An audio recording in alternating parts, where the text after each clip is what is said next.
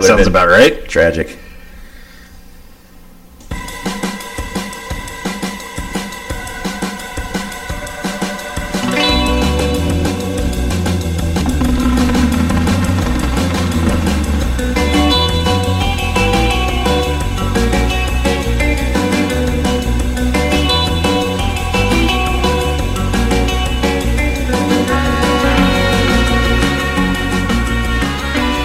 Hi, hello, and welcome everyone to this another edition of the True Frost Podcast. I am Brian Reeves. To my left, of course, John Perdue.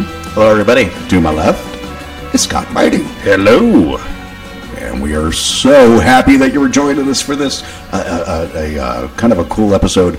We're doing uh, we're taking a look at um, cult movies throughout the years, and uh, you know, uh, I guess uh, to me, most cult movies, and, and this isn't. A, it's not a pre- exact science, I guess, but uh, I, I think to me, what mostly signifies mo- most uh, most cult movies fit into the, the pigeonhole that they didn't do well on their initial release, then later found an audience, and people would go to midnight showings of it, and uh, there would be little like it, they, it became a cult with people. Right. Uh, you know, they, they they would dress up like characters, and they, you know, I mean, not all of them, but um, I think Yeah, I think a it's- lot of them. Yeah, it's a good exercise at, at the beginning of something like this to sort of uh, formulate a definition, a rough working definition of what a cult movie is, and I think you hit on it.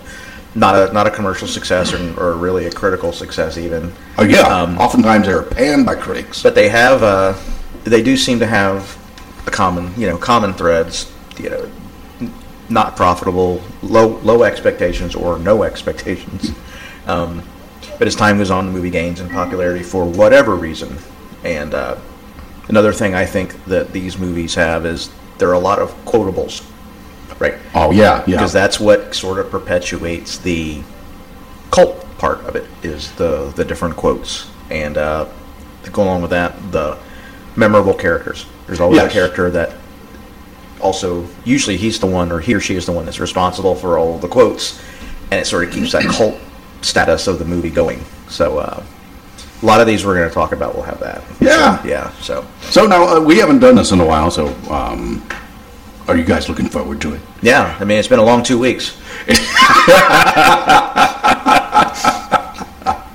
Uh, yeah, John and I um, have a side gig, and yeah. we, like we, we- playing a shitty man Yes, and we do shitty jobs at it. and uh, uh, our summer was uh, very Shitty. busy. yeah Uh, so we haven't been able to get away, and our, our schedule's sort of clearing up now. So we hope to uh, get these things out a little more regularly. Yeah, that's and the idea. uh, yeah, yeah. And, and speaking of podcast, uh, I, John, I don't know if you're familiar with the last podcast on the left. I'm familiar with it. I don't listen to it regularly. They're, um, they're, a, they're a very, very popular, um, more or less true crime uh, podcast. And uh, just we, we just saw that uh, Ben Kissel, who is one of the three founders, and, and I think really one of the two founders, or maybe the main founder of the, the, the um, last podcast on the left, was, was kicked out of the podcast, last podcast on the left. Oh, really? Yeah, and and he did the uh, he he did he was the, the, the like the host starting the show and um, yeah he's so he's been with him and they the other two guys he had some shit going on in his life and the other two guys kicked him out. Wow. Are you paying attention Now to this, before Scott? you motherfuckers get anything, out, yeah, I just remind you that if you kick me out, you got to do what I do. What, what's that? Sit there, and drink beer? Almost forget to hit record. yeah. I, I could do that. Yeah. Well, yeah. We got you covered. Well, I'll see myself out. Now, uh, um, do you have any that you'd like to jump right into? I do, and you're not gonna like it because I'm starting off with the Clockwork Orange. I, I, no, I, I do like that movie. It's it's it's fucking weird. Yeah, it's very weird. Stanley Kubrick, Yes. 1972. um, without giving too much of the plot away. And it's going to be tricky to talk about these without giving a lot of plot away. Well- in case somebody wants to see them. Well, they, they, they can, but I mean, we're talking about 50 year old movies. it's true. right? Have you haven't seen it? A Clockwork Orange? It's not on your bucket list, is it? Okay. All right. Fair enough. All right. Well, anyway, um, an antisocial miscreant played by Malcolm McDowell, who is you know, he's one of those actors that to me is just awesome in everything. I like Malcolm McDowell a lot. Um, Yeah, he he's uh he's one of my favorite Malcolms, yeah right yeah I'm with Malcolm X right and Malcolm in the Middle. I prefer Malcolm X. yeah, he um, he's his name is in the, in the movie is Alex, and he's part of a, a gang that uh, it, it, it starts off weird because The they go Droogs? around. Were Yeah, the they Droogs. Droogs, yeah. Yes, the Droogs. Um, which I learned was a uh, it was like a a derivation of a Russian term for gang. Oh, okay. So uh, that's kind of where that comes from. I just thought it was like a completely made up word, but apparently there is some. It is rooted in some fact. Um, so he and his gang of tr- of droogs they get drunk at a milk bar. So I don't know if you remember that they Yes. were sort of drinking milk, Yes. and somehow that got them Very in a, strange. yeah in a wild mood. Um, and they go around committing acts of uh, ultra violence, as they called it. Uh, Yes. and, uh, you know sexual deprivation acts and whatnot. Um, so uh, Alex kills somebody, and uh, he gets arrested. He goes he goes to prison, um, not solely for incarceration, but he becomes part of a reprogramming. It's not an experiment, but it's basically it's just to get like a keep him from thinking about violence and sex all the time. So he go and. and the the reprogramming is brutal in the movie. I mean, they just have him doing all kinds of terrible things. Um, and at some point, you start to feel sorry for him.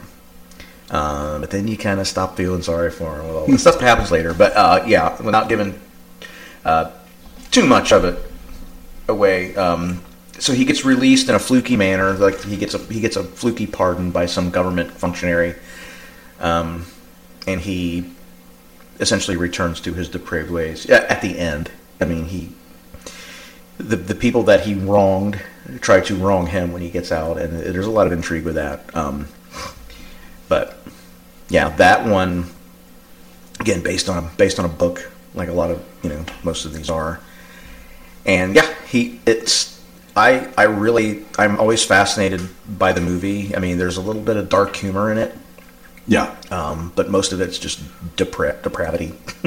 Well, and I, I, I, I saw an interview with Malcolm McDowell, and uh, he was saying that the the the scene where he started doing singing in the rain Yeah. was was pretty much they they just did it on the fly. Uh, I, I think Kubrick So it was Adler? asked uh, Kubrick asked him. He said, "Can you sing and dance? You know, maybe we could." do-" And he, and he started. He, Malcolm McDowell went into singing in the rain, and he goes, "Yeah, let's do that." That's incredible. I mean, it's just amazing how many things like that happen. Yeah. Like the Great Gig in the Sky, the Pink Floyd, when they had the, the woman, Claire, whatever, her name was come in and said, just do something. And she did it, and they took that take. so, um, but yeah, there's a and there's a couple of movies in here that we're going to talk about where like there's a lot of ad libbing going on, and that's kind of to me it, it sort of lends itself to the cult status because that's where all the quotes come from. Yeah, Yeah, yeah. it's like Dan Castellaneta on The Simpsons ad libbing half that shit that he did. so, um, for Homer Simpson. But anyway, yeah. I like. Uh, critics were appalled by Clockwork Orange, understandably enough. It was banned in a lot of countries. Yeah, I didn't realize it was originally rated X. Yes, I was getting ready to say that. I, I believe it, it was released with an X rating. Yeah, then re-released in '73 with an R rating. Yeah, there's some pretty graphic sex scenes in it, and uh, it was even banned in England, oddly enough. And it was at Kubrick's request that it was. Um, I guess he was catching too much hell for the movie, so he, rather than deal with it, he just said, you know, could you just pull it from the theater? so, um, but yeah, I you know I like Kubrick, but I like this one more than most of his other stuff. So yeah, And did you notice my, my I hit my sound effect board to make it sound like somebody opening a beer? yeah, that was re- very realistic. Yeah, I didn't know we had that. I feel like I'll be using that. My finger will be sore in the morning. yes, yes. From pressing the button, right? That's right. Uh, I wanted to bring up uh, one of the granddaddies of, of, of, of cult movies. One of the first ones you think of is the Rocky Horror Picture Show. I mean, we were, if you gotta talk about cult movie, you gotta talk about this one. Uh, so at 1975, um, of course, it was it was a, a stage play. It was the Rocky Horror Show. They decided to make a movie. It became the Rocky Horror Picture Show. Um, such it's a it's a bizarre movie. I I I uh, I know I went to midnight showings of it when it used to be in downtown Cincinnati at the Skywalk Cinemas. I did that a lot Yeah, uh, when I was like 17, 18. yeah. Uh, it's, it's, it's, Did you dress up? I did not. no, no. Did you throw rice and all that? Isn't that part of it? They would throw. Yeah, rice? the, the, the, they had, at that point, they got tired of picking up the rice and see the, that. Yeah, and all the other bullshit, the, the, the brown paper bags and everything else. Right. And, uh, so they, they kind of banned that. But uh, the man, the, the, the audience uh, did everything, did all the callbacks, and they were fucking brutal if you didn't do a callback right. So I, I sat there quietly. oh, really? You get the shit beat out of you for not doing it right. Damn. Um, but yeah, I mean, and uh, So it had Tim Curry. yeah, Tim obviously, Curry, I mean, the uh, transvestite, uh, Susan Sarandon, yeah, yeah. a couple of other notable. Was Rob Ryan in Well, it? uh, well yeah, and, uh, uh, Barry Boswick Barry Bostock. That's the one I can think of. Right? and uh, Meatloaf. Meatloaf. That's yeah. I forgot Meatloaf was in it. The whole thing was written by Richard O'Brien, who played Riff Raff, which was the uh, those were the I, Igor. I almost said Igor. the the sort of uh, Igor character, um, the manservant. Uh, the film was shot in 17 days. Wow. budget of uh, a million dollars. The uh, there was no heat inside the uh, the, the, the the building that they, they filmed in, and uh, Susan Sarandon wound up getting pneumonia No kidding. uh, during the filming. Um, now the soundtrack it sold ten million copies. Yeah, I can see that. I never. I to me, I mean, I don't know if it, I'm not a product of that time. It it was a little after my time. I remember my older brother going to the midnight viewings of it. Um, I was just a little too young for that. Um, I, but seeing it later, it, it felt like huh, it's like Grease, I guess, a little bit, except a little bit more twisted. you know? Is it goth grease? Yeah Way more depraved. yeah, more, depra- more depravity then. So that's the second movie of depravity we've talked about. So we're off to a good start. Um, but yeah, but Tim Curry's a legend. I mean, he's he's good and everything. Also, another one. Yeah, Um, so yeah, um, I don't know. Maybe I'll look. Maybe I'll take another look at it. It's been a few years since. I Yeah, watched it. and, uh, uh, and and again, again, like you like you were talking about, uh, maybe coming a bit too late. That I think that, at least for me, having seen it in an audience Mm-hmm. with the participation going on, it it sort of lent itself to be. I was like, oh shit, this is. I cannot wait to come back to this again. This is fun, and Wasn't there something about anybody have a light and everybody like lights up a s- like a right, cigarette lighter or and, something? yeah. And, and, uh, and again, that was So again, if another you do thing. it like ten seconds late, then they then they knife you. oh god, yeah, they give you a shiv. rookie. like, Jesus Christ.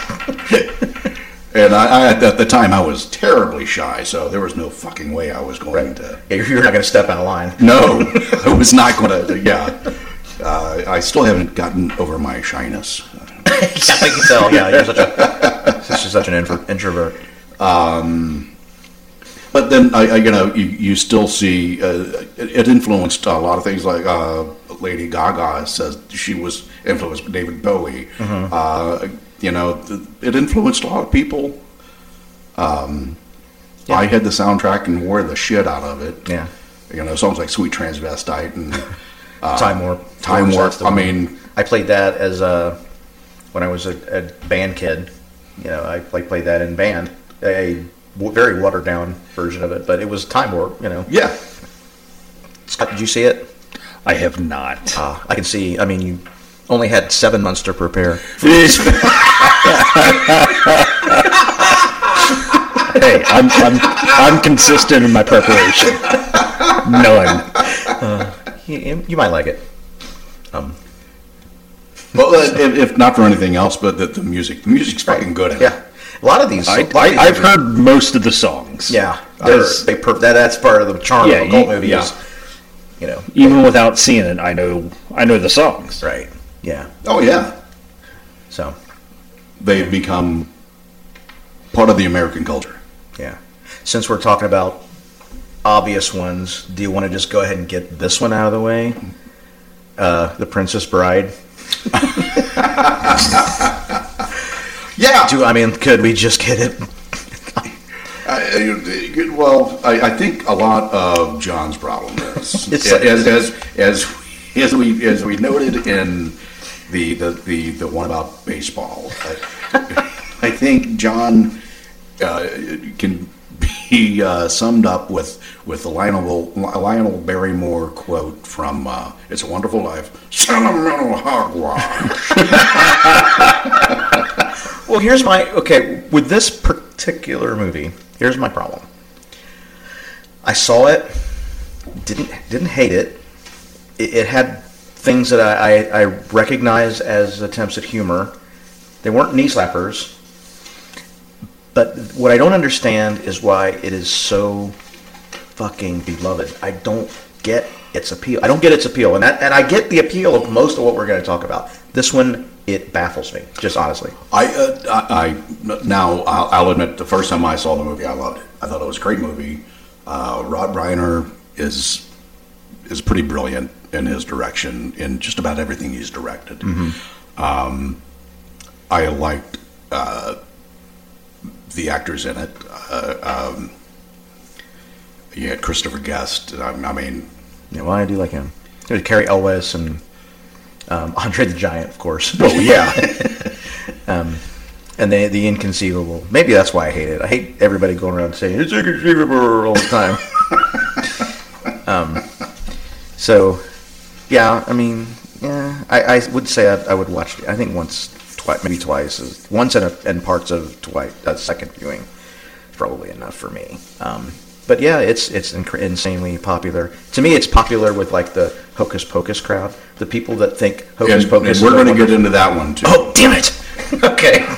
We might as well go ahead and get into Yes, it let's now. just get all these over with. Um, As you wish.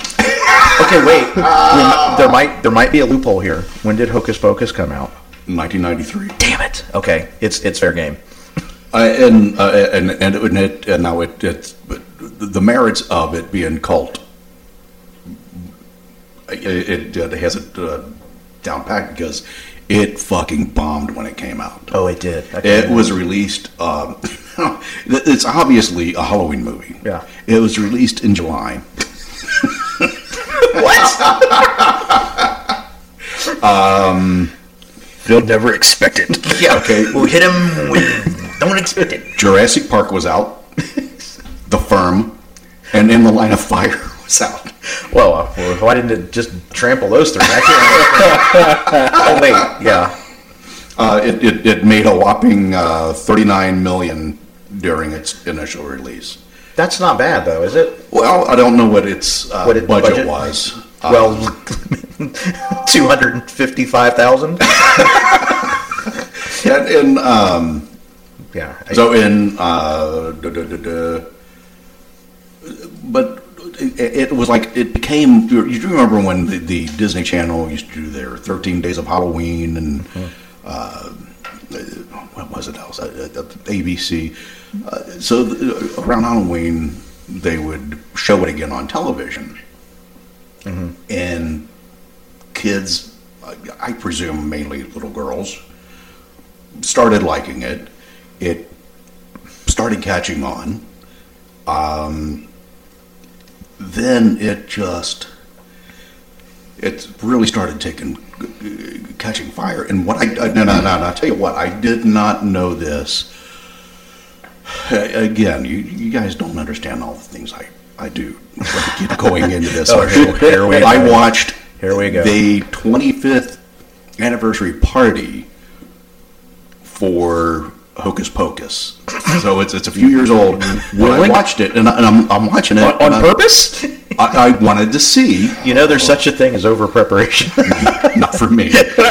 Uh, so I want I wanted to see, you know, what, what, you know, if they could, if it ex- explained anything. And I, what I did not realize is the movie is huge in queer culture. Is it? It has a enormous gay following, and I think that has elevated it in its cult movie status. Interesting. And um, I think like what you were saying, um, things that get on like a regular rotation on television, which obviously has a much broader reach. I mean, you think of things that go into syndication and they become way more popular than they were. Yeah. Star Trek, obvious, is the, the prime example of that. Star Trek, when it came out, would have had a three year run. Yeah, You know, a three-year run, Everybody's right. like, eh. Then it went into syndication on every UHF station, Mm-hmm. you know, and then there's, you know, there's Trekkies now. So and um, but like uh, you know, Hocus Pocus, there's no there's no gay characters there. Uh, um, So, but have, so who you know, have it? Bette Midler's a Yeah. huge gay I- I- icon. Is she? Yeah. I, li- I really, I really like Bette, Bette Midler. I um, like her acting. I like her singing. I like a lot of the stuff she does. So, to be fair, And uh, evidently, um, uh, how do you how, how do you say her last name? Uh, you're talking about Kathy Najimy. Yeah, Jimmy. Yeah. uh, she is is Peg- popular in, in in gay culture. Is is Sarah Jessica Parker. So the three main leads are very popular. I Oh. had no idea. I I did not know this either. you know who else? Magnum PI. so I hear. Um, but yeah, I, I, that could account for a lot of it. I mean, that's, Yeah, and then I, I, I also read that uh, one of the one of the big things is the uh, the musical uh, portion where they did "I Put a Spell on You" Mm-hmm. because they the, the, I read a thing like that's basically a drag show. Oh, shit, it is. Yeah, and I never thought of it that way. Damn. And then, uh, then I was like, oh fuck, I, I missed all of this. So they show it in Florida, then I guess. Damn movie won't burn. So uh, yeah, yeah. I mean, so that's um, it, it's it has a huge cult following. Yeah, I mean, I, I it's it's popular among all kinds of demographics. I mean, you know, kids that like it, adults that like My, my family's watching it probably right now as we Oh, yeah, I see. as we're actually s- speaking. it. Yeah, Uh, Tanya loves it. Uh, They, uh, when the uh, sequel came out last year, her and um, my stepdaughter they had a night where they they were all excited to go over and watch the. Uh, the, the, the, the, the movie together. yeah. And, uh, you it's know, one of those that maybe speaks to the season to people. It's like, okay, Hocus Pocus is starting to show, so it's almost time for Halloween and shit like that. So, I mean, it was released in July, so that's such a strange marketing strategy, is. isn't it? What else you got? You, you want to make a complete 180 here? Please. Talk about Reservoir Dogs. Yeah. Just gonna get the taste of those previous two out of our mouths, I, was right? gonna say, I don't think that was, it had a drag show in it. No. um, I, I Quentin Mr. Pink Tarantino. didn't even want to be called Mr. Pink. why do I got to be called? Why do Yeah, why why do I gotta be Mr. Pink? Um, yeah, 1992, Quentin, and obviously a Quentin Tarantino film. And I, at some point, I gotta. Speaking of Tarantino, it's like, do you are you are these cult movies? If you go out and you intentionally try to make a cult movie, which is essentially what he does, right? I, I think Get well, shorty. uh, Well, I, I think Kill Bill. the big thing of what it is with him is his love of pop culture, which Mm-hmm. right. he puts his love of pop culture wears it on his sleeve in every movie, and I think that just helps lend itself Right. to the cult following. Right. Like True Romance was full of yeah, Yeah. yeah. So, So, yeah, so it's essentially a heist gone awry. Right. They're trying to what is trying to steal diamonds or something? Diamonds. yes. Um, and of course it goes bad. Um, but the cast is good. It's got Steve Buscemi, as we were talking just talking about. Buscemi is- is fantastic Buscemi, and- uh, Michael Madsen. who's a, the usual plays the r- usual menacing character that he normally does. Chris Penn. Oh, that's right. Yeah. He uses Chris Penn a lot. Yeah, yeah. Harvey Uh, Keitel. Harvey Keitel, yeah. And Tim Roth. And it, and Tim Roth damn near ruins the movie with his after he gets shot in the abdomen. He basically hollers and screams for like 20 minutes, like during other dialogue that's going on. so, but yeah, that's but yeah, and, and so they're setting all this up, and you know, it, it- the whole everybody's going to have a code name, and it's going to be a color, Mr. Brown, Mr. White. So, and then it was it was Steve Buscemi that was had to be Mr. Pink, right? Yes. Okay, I couldn't remember Yes. which one he was bitching about having to be Mr. Pink. Yeah, they're, uh, were they, Like, they're like in a Mr. restaurant or something. What difference does it make? right, they're in a restaurant planning it. Right, they had Yeah. a, they had a planning in like a diner, right? Yeah, Right.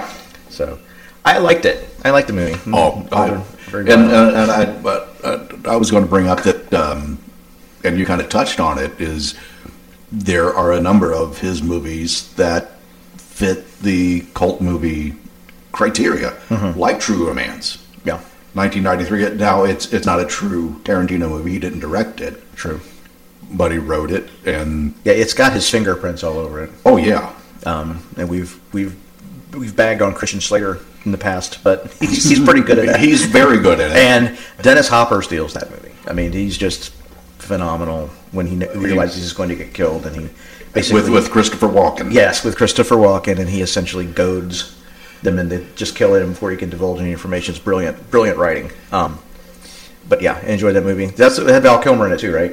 Oh, Val Kilmer was Elvis. that's that's He's- right. Yeah, Elvis was uh, um, uh, Clarence's imaginary friend. It's been- it's been a few years since I've seen that, and that's the one where they had the the, the slow motion gun uh, gun battle with all the pillows. cushions. Yes, yeah. Uh, and and you had uh, James Gandolfini was one of the goons. James, yes, I forgot. about Uh, that. Sam Jackson. Yeah. Oh, and then Gary Oldman Yes, that's right. as the the the the, the gangster drug dealer that thought he was black. Yeah, Kept calling uh, uh, Christian Slater a white boy. that's right. I just rewatched this one. It Just um, and uh, originally Tarantino had uh, Christian Slater die at the end. Oh, really? And then they rewrote it. Yeah, it- I I, I honestly like the the happier ending with them winding up. uh, In Mexico, Mm-hmm. Yeah. on the beach uh, with their Is that kid. I- I- Patricia Arquette? Who was it? it is Okay, I couldn't Yeah. remember who the. Okay. And evidently, he, uh, where- I got some notes on this. Um, oh, shoot, I don't know where it is. But um, I know he originally wanted um, Drew Barrymore Oh, really? to be Alabama. And something that's really cool that he did, because this one came out first and then Reservoir Dogs, there is a little conversation between two of the guys. I don't remember which ones. And, and he, he, he goes, Hey, how, how's Alabama? You've seen Alabama? And he goes, Alabama's doing great. And that, that's, I think that's a really cool callback. Yeah. yeah. yeah, that was good. That's a good. Uh, that's a good sequence there, having the Reservoir Dogs and True Romance. So yeah. And then, of course, you got to mention um, Pulp Fiction. Yeah, you gotta, men- I guess you got to talk about Pulp Fiction. Um, uh, yeah, I guess you do. I mean, it, the problem with Pulp Fiction, it was just it's just so played out. I mean, it's Yeah, just oh, well, so- I agree. Yeah, I mean, it's quoted daily. yeah. And how many people and shows have done spoofs and parodies of the scene with the Travolta and the, you know, Yeah. every animated series basically. has done it, right? oh yeah. like American Dad and all these others.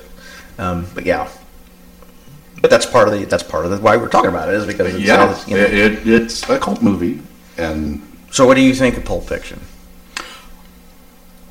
I'm a pretty big fan of most of his. Yeah, okay. stuff. So I like I, I like his style of not doing the, the nonlinear timelines. Yeah. I I I really like the movie. you know, I, I, I don't watch it a bunch because I don't, you know, Right. want to get burned out on I it. only saw it once, and it was a long, long time ago. Uh, I, I remember it being, like you said, uh, it- it's kind of the nonlinear thing you're talking about. It makes it a little hard to follow for me because I'm not real bright, but it's, you know, but I, that's my own problem. I guess I shouldn't blame Tarantino for that. And it did uh, freaking completely revive John Travolta's career. Yeah, He, I mean, he was doing the Look Who's Talking movies That's at that right. point in his career. He, he was doing shit. that's right. He was doing "Look Who's Talking" with about Steve those. Gutenberg. No, that was Three Men and a Baby. I can't get those baby movies straight. There were so many of them. and and, and uh, so I mean I and what what was great is the studio was balking at Tarantino wanting John Travolta. because Travolta wasn't bankable like he, he Right. would soon be again be. Yeah, and uh, for some reason he had it in his head that John Travolta was perfect for this role, and who'd have fucking thought he would have been perfect for the role? Yeah, I mean I mean, he's a sweat hog. he was a sweat hog. He was a disco dancer. He was a disco- and a, and a fake urban cowboy. and and and, and, uh, and and a baby, right? and That checks all the boxes, right? Uh, yeah, I And mean, uh, a greaser. Yeah, it, it, it, it, t- to me, his stuff he had done was shit. Yeah, y- yeah, and he, and then after that, they put him in every freaking movie. I mean, they put him in so many things. Oh yeah, Michael, uh, Broken Arrow, phenom. it's a phenomenon. man, Phenomenon was was such a cheesy fucking piece of shit. I'm like an angel, but I ain't got no wings. what kind of angel is that? God. Swear to We're God. gonna do the rest of the show as a one man show. John saying things is John Travolta. Don't, don't act like you wouldn't like that. I swear to God, you I would. swear to God, you'd like it. Now it sounds a little like walking. John Travolta. That's a fine line, isn't Yeah. it? That, that'd be a weird face-off. Yes. We can face off. Face off. You're gonna count that. Oh I my see God. what you did there, Scott. Yeah. Yeah. It's that research. Face off. Oh boy. Um. How about uh, the Big Lebowski? Man, You don't want to talk about that one, do you? I I'm so- I, I love the movie. Oh, you do? Okay. Oh, yeah. Okay. It's pretty good. Pretty good movie. Cohen Brothers. Cohen Brothers shows up in a lot of these. I think we're talking about. Uh, yeah, and I, that's why I have a another section for just Cohen. Because, 1998. again, they were another one that another uh, writing directing team that Yeah. it was like everything they did became a cult movie, Yeah. and and theirs were more legitimately cult movies. Like uh, Tarantino's, most of his did really well at the box office. Uh-huh. Cohen Brothers, man, like Big Lebowski, fucking bombed. Well, yeah. I mean, but it, it bombed with good reason, I think, because it, the the plot was a little thin to me. The, the, it, Jeff Bridges carried that with all of the quotes. I mean, and that persona of the dude. Oh, and then John Goodman's character. and again, Steve Buscemi. that's right. John Turturro as Jesus. Yes. The Jesus. Yeah. Also, to have in it, Philip Seymour Hoffman was in it, Oh, that's right. Yeah, he that's was right. the uh, the uh, the butler uh, guy. and uh, I don't know if we're going to talk about Roadhouse, but Roadhouse. but Ben Gazzara was also in this.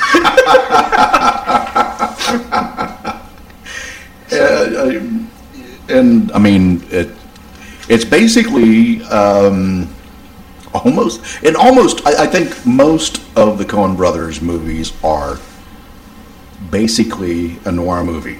like like Fargo. Yeah, Yeah. Uh, and this is basically a much a noir movie. Yeah. Yeah, I agree. I mean, yeah, that's a good point. I hadn't really think didn't really think of it that way, but yeah, those those two in particular are very very noir. Well, Fargo more so, um, but yeah, yeah. Um, there's a, there's a lot of quotes. One one I hear a lot is the the quote. I had a rough night and I hate the fucking Eagles, man. yeah. It's every time somebody mentions not liking the Eagles, I used to use that quote a lot. Right. Fucking hate the Eagles, man. Um, and then he throws him out of his cab. what what kind of California guy hates the Eagles? I mean, it's like a require, state requirement, isn't it? Uh, oh, and then um, now Jeff Bridges came up with the line, "The dude abides," Oh, that's right. The dude, ab- I forgot about that quote. and Um, that's like just like your opinion, man. yes, that's one of my favorite quotes of all time. What's the? Oh, obviously you're not a golfer. That's another. but I hear these all the time. I mean, this is part of pop culture now. So, yeah. So he's mistaken. What is it? He's mistaken for a millionaire with the same name, right? Right, right. Yeah. So Yeah, they are both Jeffrey Lebowski, Yeah. and then the the, the, with the part where the uh, the goons come in and shove his head in the toilet, and they, they're asking him where the money is. Where's the money? And they, they bring him up, and he goes, "Oh no, it's down there somewhere. Let me have another look." and what was the scene? I can't remember. The one about the piss on the carpet. oh yeah, yeah, the guy peed on the carpet, That's right. I can't remember. and he he wanted he, the whole thing was he wanted a new rug, so he wanted the rich Lebowski to give him a new rug because the rug brought the whole room together. That's right. That's what it was. and then one of my favorite parts is is he's stopping people from coming in, so he nails a two by four to the floor in front of the door. They walk in because the door opens the other way.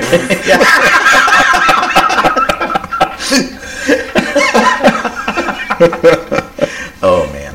Yeah. There's some funny, funny moments. Uh, and uh, another one of theirs, Raising Arizona. Oh yeah, it's on my list. Raising Arizona. Freaking uh, um, Nick Cage. Yes. Nick Cage, Holly Hunter, and again John Goodman. Yeah. Nick Cage was fantastic in that movie. Yeah. Yeah. So the plot basically is he's high, HI high, making Right. money. and he, he robs stores, convenience stores. And Holly Hunter is his wife who they met when she was taking his mugshot, I guess. Yes. So, um, Yeah, she's a cop. yeah, that's right. Yeah. She's a cop and he's a he's a criminal, so So yeah, then it basically there's a they quit what they're doing and they decide they're going to ha- to raise a family, but they can't have children, so they decide well we're going to somehow get a child. because they have the the um, the Arizona sextuplets. Is That's that right. The, yeah, they were quintuplets. Quintuplets. Yeah. Um, and they steal which one? Nathan Jr. Is that the one? Yes. Yeah. And throughout the movie, Nathan Jr.'s name keeps changing. so, finally, see, we just call him Junior. But uh, and one of my favorite parts is they have the baby for five minutes, and Holly Hunter starts sobbing. I love him so much. Freaking brilliant! And weirdly enough, uh, Francis McDormand is in a Coen Brothers movie. So they have some quotes from this one. Um, Son, you got a panty on your head. Piano, that was the first one I thought of. Yeah. or the the one that I like is, I don't know where they're getting balloons from somewhere, and they said, "You got any of those funny shaped balloons?" And the guy's like, "Nope, not unless rounds funny." The Coen the Coen Brothers are great writers. That's really good. Yeah. Um, this one, I, I kind of thought this one had done fairly well at the box office, but which would be the exception because, like you said, a lot of these. Yeah, um, a, a whole lot of theirs died at the box office, only to gain. yeah. So this was '87. So Holly Hunter was pretty the height of her powers at this point, right? Oh, She'd yeah. been in a lot of stuff. So I think they were thinking they were going to make some money with this, not like the typical movie where they're just going to throw it out there and see what sticks. Right. Um, yeah, Nick Cage, Randall Tex Cobb. I mean, Nick Cage wasn't that huge at That's this true. point, was he? I I mean, he had just done Valley Girl. yeah, right? he had done Valley Girl, and so, yeah, you're right. And then he didn't become put him in every movie until later, much later than that. and I love the p- the, the where the- where they uh, John Goodman and uh, William Forsythe uh, had escaped prison, and seeing them come up out of the ground. yeah, they shared a cell, right? And they have a- Yes. Yeah. Okay. That's right. yeah, it was funny. It was a funny movie. Um, if you watch the trailer, it doesn't really look like it's going to be that funny, but it's, Yeah. it's pretty funny when you actually watch the movie. Well, my last Cohen Brothers, uh, you might have another, uh, is Oh Brother, Where Art Thou? Oh, yeah, I never saw that. Believe it or not, Your yeah. whole what? I It is. don't, I don't. Well, what year is it? The- Uh, the- well, it is 2000. Okay, so that's just on the border. Right. Okay, well, let's talk about it. I mean, I've never seen it, but um, I've watched enough for both of us. George Clooney. is George, in it. George Clooney is, is fantastic in it. Uh, John Turturro, again, amazing. Uh, Charles Durning. Uh, it's basically a hillbilly Depression era retelling of Homer's The Odyssey Okay. okay, that sounds with their interesting. with their quest Yep. and uh, they escape from prison and they're on the run to try to get the treasure, which he George Clooney's character lies to his other two guys that he uh, ran off with, saying that there was this treasure they had to get to, and the treasure was nothing but his wedding ring. It's going to be bottom of the lake. Yes. and uh, it, it hilarity ensues. John Goodman's in it. John Goodman again. Fantastic. He is amazing in it. Um. Oh, and I can't think of what his name is. He used to actually be on Hee Haw, but he was a great actor. Uh, it played uh, Babyface Nelson. Oh yes, yes, yes. I, I don't know his name. uh, He's on Hee Haw, like the 70s Hee Haw? he, yes. Wow, he must have been pretty old. Well, uh, not especially. I mean, I mean, he had a baby face. he did. Maybe they meant that ironically. But that's another one I don't think did all that well when it came out at the box office. I remember seeing the trailer for it when it came out. I was like, that looks pretty fucking weird. Well, you're not wrong. I mean, it, it's, it's and I, weird. I, I think this the soundtrack is what made it what it is. So, what is the thing with the Soggy Bottom Boys? What what is that Soggy Bottom Boys thing? Is that part of that movie? yeah, oh yeah, yeah, yeah. That was their made up band. yeah, they, Okay. they, yeah, they go in and, and record a song, for ten dollars each. ten dollars each, and uh, it becomes a hit on uh, this little radio station, and um, selling out of the records, just trying to yeah, figure out who they were. and then people go nuts when they show up and people figure out that they call themselves the soggy bottom boys because they had just come out of uh, like a river baptism. river yeah river bat that's, that's, that's right Yep. river yeah Uh, yeah. And these two wet some bitches Go forever. man it that i love everything about that movie and My wife doesn't get tired of me quoting it all the time. if you ever want to have a watch party i'm, I'm down for that me too. Maybe I'll watch it at your at your glowing I recommendation. mean, we go ahead and just pack up and watch it now. sounds good to me. as long as you don't run out of beer. I, I am Not stopped. a problem. i am stopped uh, so what else you got I uh, let's see. My my list kind of goes all over the place. Oh, mine So, um, too. Let's talk about a couple of animated ones, and I think you know where I'm going with this. The Pink Floyd, The Wall. Oh yeah. It's a big time cult classic. Um, for those of you who don't know, it's basically the album in movie form. It follows the album pretty closely, and if you've never s- heard the album, The Wall is the probably the most preeminent example of a concept album that there is. I would say. I mean, and Yeah. from a cohesion standpoint, Yeah. you know, it from start to finish, it, it tells the story of a a rock star who in the movie is played by Bob Geldof. Who, if you don't know who Bob Geldof is, you probably remember him as the guy that organized Live Aid. That's how most people, I think, know Bob Geldof's name. And if you're a little bit older, you, you might know him as the lead singer of Boomtown Rap. Town Rats, right? Um, and the, the the singer is screwed up because his father died in the war, and when and back then the war was World War II, not the Yes. Gulf War. so the uh, his mother was overbearing, and the mother son relationship plays a big part in the in obviously in the album and the movie. Um, so he does like a typical rock star, and he divulges and or indulges in drugs and sex and everything else, and he's just having a rough time. He's strung out and whatever. And the issue is the wall is basically the wall that he's put around himself to insulate himself from being hurt by other people, and not to give too much of the album away, but at the end, the he goes to a trial, and uh, the trial have all these people that have been in his life who he's fucked over, who have not fucked him over, or just maybe fucked him over, and he. The verdict from the judge is to tear down the wall, Right. And to let you know everything. I don't know how that worked out for him because they don't go into that after that. But it was, um, the movie was good. It was. It wasn't fully animated It was weird. it was weird. It was like half animated and half live action. Yeah. Right. Um, but there was the animation was really cool, like the walking hammers, very, very um, striking the way they they did Yes. that, and the um, the the flowers in oh what was the song uh, Thin Ice when they're doing the Thin Ice sequence and they the, the flowers Mm. are essentially indul involved in a naughty copulation sequence. Right. Yeah, it's really cool. I mean, that notwithstanding, the animation part is really good. Um, and I like the album. The album is one of my favorite albums. Um, I happen to like Pink Floyd a lot, so I actually had to get a new copy of that album. I wore my Yeah. first copy out. yeah. Uh, my older brother, I think I may have told you this story before.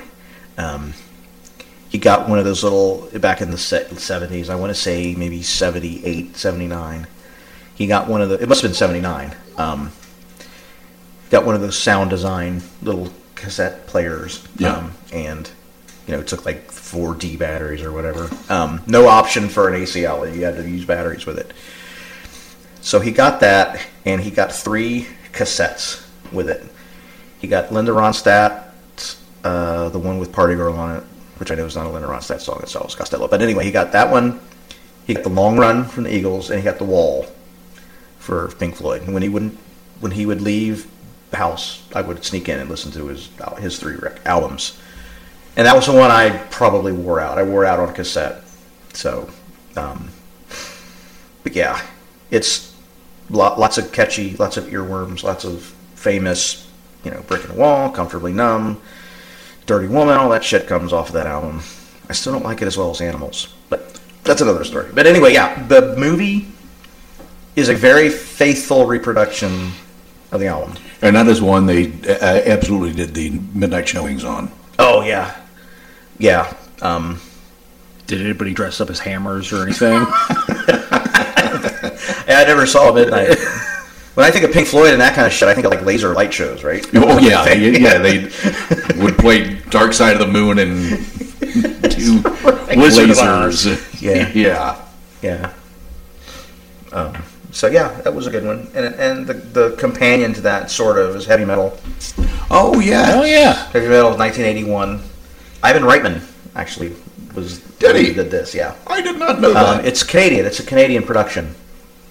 So, just want to give you a couple of lists here dealing with heavy metal. The, the, the very basic plot of heavy metal is there's an overriding evil force that transverses all of history, and you can't escape it. You can just try to defend yourself from it best you can. In this movie, it takes the form of an evil shining orb.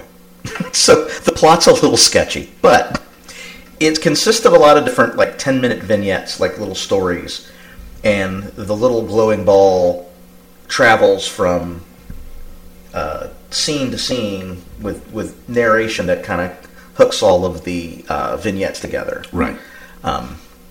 so the first list i'm going to give you is a list of people who did voiceovers in it Okay. so um, john candy harold ramis eugene levy john vernon and there were a lot of others but those are the ones that um, Amazingly, not a comedy. Yeah, Right, that's what not I at was all. Well, the, the John Candy vignette scene was pretty funny um, because he's a, he's an alien that gets abducted and he goes up to some planet where there's a bunch of sex starved women and he has sex with them and he's thinking, "Well, I never got this lucky back on Earth," you know. so it was pretty funny. Um, but yeah, the John Vernon one was not funny. I mean, and, and right, the movie's not a, not a um, not a comedy. It's the animation is just kind of okay. Uh, but it's a cult classic because everybody I know has, has seen the movie. I mean, It you had could- cartoon like- boobs in it. Yeah, that's right. It had a lot of sexual. Yeah, it had like cartoon screwing and cartoon Yeah. everything. and based on the uh, the, the the graphic uh, comics, Oh yeah, right. uh, you know that's There what was it a based series on. called Heavy Metal, right? Like a graphic novel. But yes, graphic they, comic, they yeah. were they were comics, uh, Yeah. more like mini graphic novel with the way the illustrations were. Yeah. that um, that were out in the seventies. right. Yeah, and There's that- a heavy metal two. yeah, Electric Boogaloo. right, it came out way. later, Yeah, I, too, I couldn't even tell tell you what it was. It was like 2000 something. Um, the other thing is the music. Obviously, had heavy the song heavy that metal like Don- Don, Don Felder. Felder? Yeah. Um, Working in a coal mine by Devo. Oh, that was in there. Yeah. I like their version of that. Uh, veteran of the Psychic Wars, Blue Oyster Cult, um, Reach Out by Cheap Trick, uh, Open Arms by Journey, a lot of other things. Plus, it had a like a it's like an orchestral part too, where they had a uh, had somebody write the score. I can't remember his name, um, but it was a very lush sort of orchestral production. So that was also part of it. Um, they had other songs by Sammy Hagar, Donald, Oh, that's right. Donald Fagen, Nazareth, Grand Funk Railroad, Black Sabbath, and Stevie Nicks. All right. Um, needless to say, that soundtrack went platinum. yeah, I mean, I I, I- I know the um, the song heavy metal was was pretty big there for a little while. yeah, that was like Don Felder's big hit. Right? Yeah. I mean, this is after he got kicked out of the Eagles, I think. So, um, 81. So that would have been after, I think. Um, speaking of the Eagles, how how many really good guitar players do you need in one band? I know you hate. I know you just said you hate the fucking Eagles. But all those guys, Don Felder, Joe Walsh later, obviously, but Glenn Fry, they all played a good, you know, how many lead guitars you need. Um, so anyway, little little side. it's true. Uh, uh, it- and and really good singers. Right. Yeah. Um, so y- yeah, it's yeah. It, it, I I I've seen heavy metal a lot more than I've seen The Wall, and I've seen both probably ten times. Okay, so I've seen them both equally, just based on the story. so anyway, yeah. Right around my adol- like my burgeoning adolescence, the 81, 82, those movies came out. Um, so yeah, Yeah, uh, yeah. I was uh, the year I graduated, Right. so yeah. And moving right along, Yeah. how about I, and I just watched this one again yesterday, so it would be a little more fresh. Was Office Space? Oh, I, I was yes. hoping we would talk about Office Space. I mean, Of all of these, Office Space is probably my favorite one. hey, can you press that uh, sound effect button for me? oh yeah. there we go. Wait, press it again. Hold on. Got it. Ready? Good one. Yeah. Right on time there. Um, 1999. So I'm glad this one hits the cutoff. Obviously, it's a Mike Judge movie. Um, and Mike Judge is in the movie as Stan, the uh, Jennifer Aniston's manager. Oh, is Yeah, that Mike that's Judge? Mike Judge. Yeah. Isn't that great? and I know, I know uh, they said, uh, I guess Mike Judge based it on his experience working in an office. Yeah. Um, There's so much with, with this movie. I mean, it, it's the plot again. It, it's funny. It, the, the plot is just a vehicle for the humor, as, as in most comedies. oh, yeah. But they these these three guys they work at a suck ass job with some tech company called In- Inatech. Yes. and they they you know they're constantly you know trying to trying to figure out how they can get out of there and basically envying anyone who's able to escape the, the drudgery that they have to deal with um, but the quotes from this movie there's so many and uh, Ron Livingston is really good in the movie. he is But Gary Cole, Gary steals Cole steals every it. fucking scene he's in. Gary Cole is Lum- as Lumberg yeah and his interplay with Stephen Root is absolutely hysterical Stephen Root is, is and we've mentioned him before as being one of our favorite Yes. character actors ever. absolutely yeah He's fantastic in it. Uh, John C. McGinley is one of the That's bobs. one of the bobs. John C. McGinley is one of the bobs. Jennifer Aniston obviously was in it. Um, Dietrich Bader. D- Diedrich Bader. Bader, I love him in like everything he's know, in it's so funny. ever. Yeah, he kind of had a Freddie Mercury thing going in that one a little bit. it was really weird.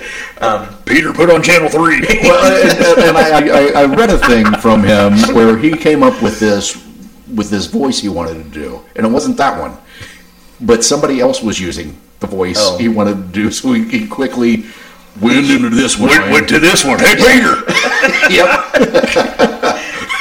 There's a breast exam on Channel Nine. Yeah, David Herman was Michael Bolton, Yes. Yes. and uh, oh, I can't remember his name.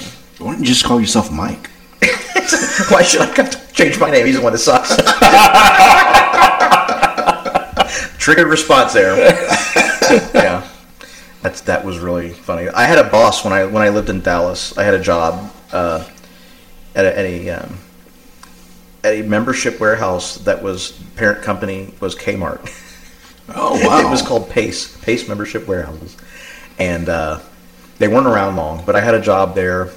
surprising as well as Kmart. I don't know how it failed, but um, yeah, I had a job there where I where I installed tires and batteries. oh okay. And uh, my boss's name was Michael Bolton. Mike Bolton. Michael Bolton.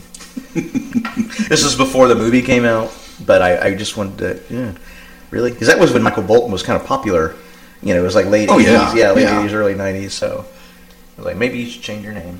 Um, there's some quotes that come from, obviously, there's so many quotes, but one, the one that has really made its way into regular vernacular is when Michael Bolton calls Michael Bolton a no talent ass clown. and ass clown has become part of our slang vocabulary. It really has. I mean, Oh, a yeah. lot of people know. I don't know if everybody knows it comes from Office Space, but everybody knows what an ass clown is, right? yes. So, uh, yeah, And and of course Lumberg's. Yeah. yeah. I'm gonna need some- Yeah. Hey, Milton, what's happening?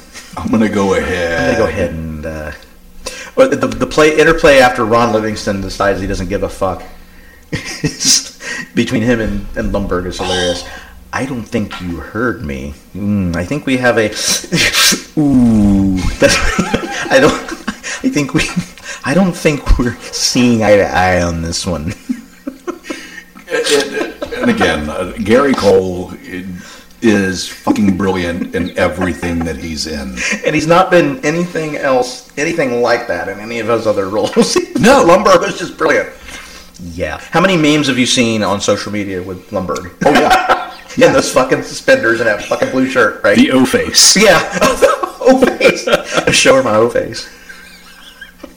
and he always had the the the uh, the, the, the white collar with the colored. Yeah. When that that was It was popular for popular. like six months. Right. I think Larry King would always have a shirt like Yes. that on. Um, the, how about, uh, oh, someone has a case of the Mondays. Oh my god. My mother's like, who says that? I, do you say that? I, who says that? Yeah, and, when, and then he asks uh, uh, uh, Dietrich Bader, "Is everybody?" No, no, no, man, no, man. Of course, my all-time favorite scene in the movie is when they take the copier out back and take baseball bats to it to uh, the Ghetto Boys. Yes. And then- yeah, it's great. But what what's a close This is second to basically me- like Reservoir Dogs. so it was yeah it was a, and then that since has been parodied i mean my the most memorable one is is on family guy Yep. when peter griffin decides he wants the, does the what's the name of that song a bird is the word and it's that's not the Oh, name yeah. of it but he, Uh, he- Surfing Bird. that's surfing bird yeah so he decides that that's the coolest song ever so he sings it at every opportunity and he has a record so then they take the record out back Yeah, Brian and they, Stewie. yeah, yeah brian and Stewie. It's like shot for shot. It's- it's- you see in slow motion pieces of the vinyl just flying up in the air, and they're, S- Stewie takes another shot. Brian's holding it back. And he goes back at it. it's hysterical. Um, so yeah, and the TPS reports, You get- and everybody can relate to that because how many times you've been at work and you got six people telling you the same fucking thing? It's like I, the last five fucking people that told me that I got it. You know. Yes. And So- that, that movie had a, a a budget of ten million. That was it. Wow. and I, I heard it it sold like, and I, and I think it did okay at the box office, but again, once it it took off afterwards, Yeah, and they've uh, sold millions and millions of copies of the Yeah, it, was- that was. It, uh, I'm not sure what the box office. was. I think it was okay, not Yeah, great, right. you know. But uh, you're right. I mean, when it got to blockbuster, is when it became Yeah. huge. Then they're selling special edition staplers. All the red yeah, staples. the swing line. A swing line had to s- had to make a red stapler to keep you know because everybody was saying why can't I get this in red? right? my red stapler. Red stapler. So I mean, uh, it, Good for and I Dad. guess it, the, the the movie started off as a short, a cartoon short called Milton. Called Milton. Yeah, I remember. I remember seeing that on SNL. They would do showings, and the the character that played Lumberg in the short, it was one of those um, jittery animation. Yes. You remember those? Yeah. that was kind of popular. Um, and Milton was it was it was it was a very close reproduction of what you saw in the in the movie. Well, yeah, and because I think Mike Judge did Lumberg's voice in it. Yeah. and uh, And he had like a beard or something. Like had like, like a shitty little hippie. Yeah, yeah. and because I, I, I heard a thing with Gary Cole saying, "Man, I wish I could say I came up with the yeah,", Yeah. and he goes, "But everything." About Lumberg's voice and characterizations was already done, by it was already laid out by Mike Judge. I could not improve. See, I'm, I'm just hearing Hank Hill do it. right. yeah, I'm gonna need those TPS reports. Damn it, Milton. Damn it, Bobby. Oh, speaking of the stapler, I guess whenever Steven Root does a project and he shows up on the set for the first time, like the crew will have like a box of red staplers for him because then he can get give them out to people. it's really funny. yeah, what a Yeah, because wasn't he an O brother? Yes, he was the blind uh, radio station guy that recorded the Soggy Bottom Yep. Boys. Uh, Stephen Root is is he's legendary. he is. Um, so after the movie came out, they did like post viewing polling, and viewers gave it a C plus. Really? So yeah, um, so it was like yeah, it was like it was okay, but I'm not sure I would see it again. But now and now it's it's Office Space. Um, last thing about it, TGI Fridays had to drop their requirement of wearing the flare, Flare? because too many people like customers were making fun of them after the movie came out. so TGI Fridays said, okay, you guys don't have to wear that anymore. Yeah, I, I remember going to Fridays back in the early '90s when Yeah. that shit was and I'm like, the fuck is up with this? and they, and they the quote from it was either Ron Livingston or Mike Judge saying talking about that whole thing with Fridays and then saying so in a way I guess we changed the world for the better.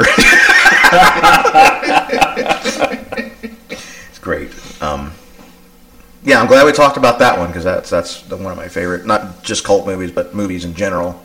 Um, again, I've seen it 15 times, easy. Um, and the Indian guy and not and getting mad because no one can pronounce his really long, complicated name. it's very Samir. easy. Samir. That is very easy. this this this is a suck.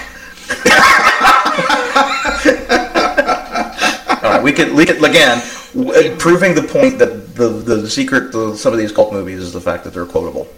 So very quotable movie there. No, I, I got one, um, and I, I, I got to touch on it because a lot of people consider it to be the first cult movie, and that is 1922's Nosferatu. Oh, I heard an interesting bit of trivia about that. Who's the actor that played Nosferatu? He is, like went by a first initial, middle name, something like that. Oh shit! Doesn't really matter, but apparently he, like, he does a scene for nine minutes and he doesn't. He only blinks one time. Holy shit! Isn't that crazy? That's a crazy bit of trivia because I, I saw that just the other day. You're talking about Nosferatu, so I have not Oh, Max seen the- Schreck. Yeah, Max Shrek. That's what it is. Yeah, I have not seen this movie, so I just watched that one again recently. I I watch all this shit so you don't have to. but it's it's a brilliant movie. Uh, That's a silent film, isn't it? It, it is Island, 1922, and man, uh, uh, F.W. Murnau, or well, Murnau, M-U-R-N-A-U.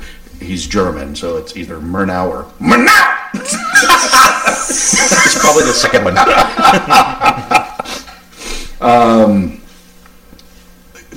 but basically, this is a complete ripoff of the, the novel Dracula. Mm-hmm.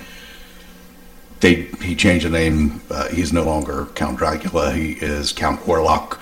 Uh, but uh, you know, it has the same the the, the real estate It's like guy. a Family Dollar version of Dracula. Uh, yeah, but except it's We have Dracula at home. but it's fucking brilliant. I mean, the it's done in a German, a, a- ex- very expressionist uh, sort of styling, where he does the uh, the the shadows are almost a character in the movie. The way he the, way he shot this, it's freaking amazing. Um, but since it was obviously just a retelling of Dracula, and the movie Dracula hadn't been uh, done yet. It wouldn't be Mm-hmm. done for another 11 years. Um, Bram Stoker's widow sued Murnau, or uh, and uh, part of the settlement, the judge ruled that all of the uh, man, I hit that. You hit I'm that sorry, button. I hit that button again. Multitasking. Watch your uh, watch your elbow there. You hit the button. Hit the sound effect button. So uh, he ordered that all uh, copies of the film be destroyed. Oh, really? Okay. Luckily, some had been sent to the United States for uh, theater openings in the states. So it- it preserved- So preserved it that way. was. It, they found them, and it's been, you know, saved. Mm-hmm. But uh, I wonder if it's one of, if that's one of those they were able, you know, that project they've got ongoing where they're trying to save all of these movies, and a lot of these movies are just lost.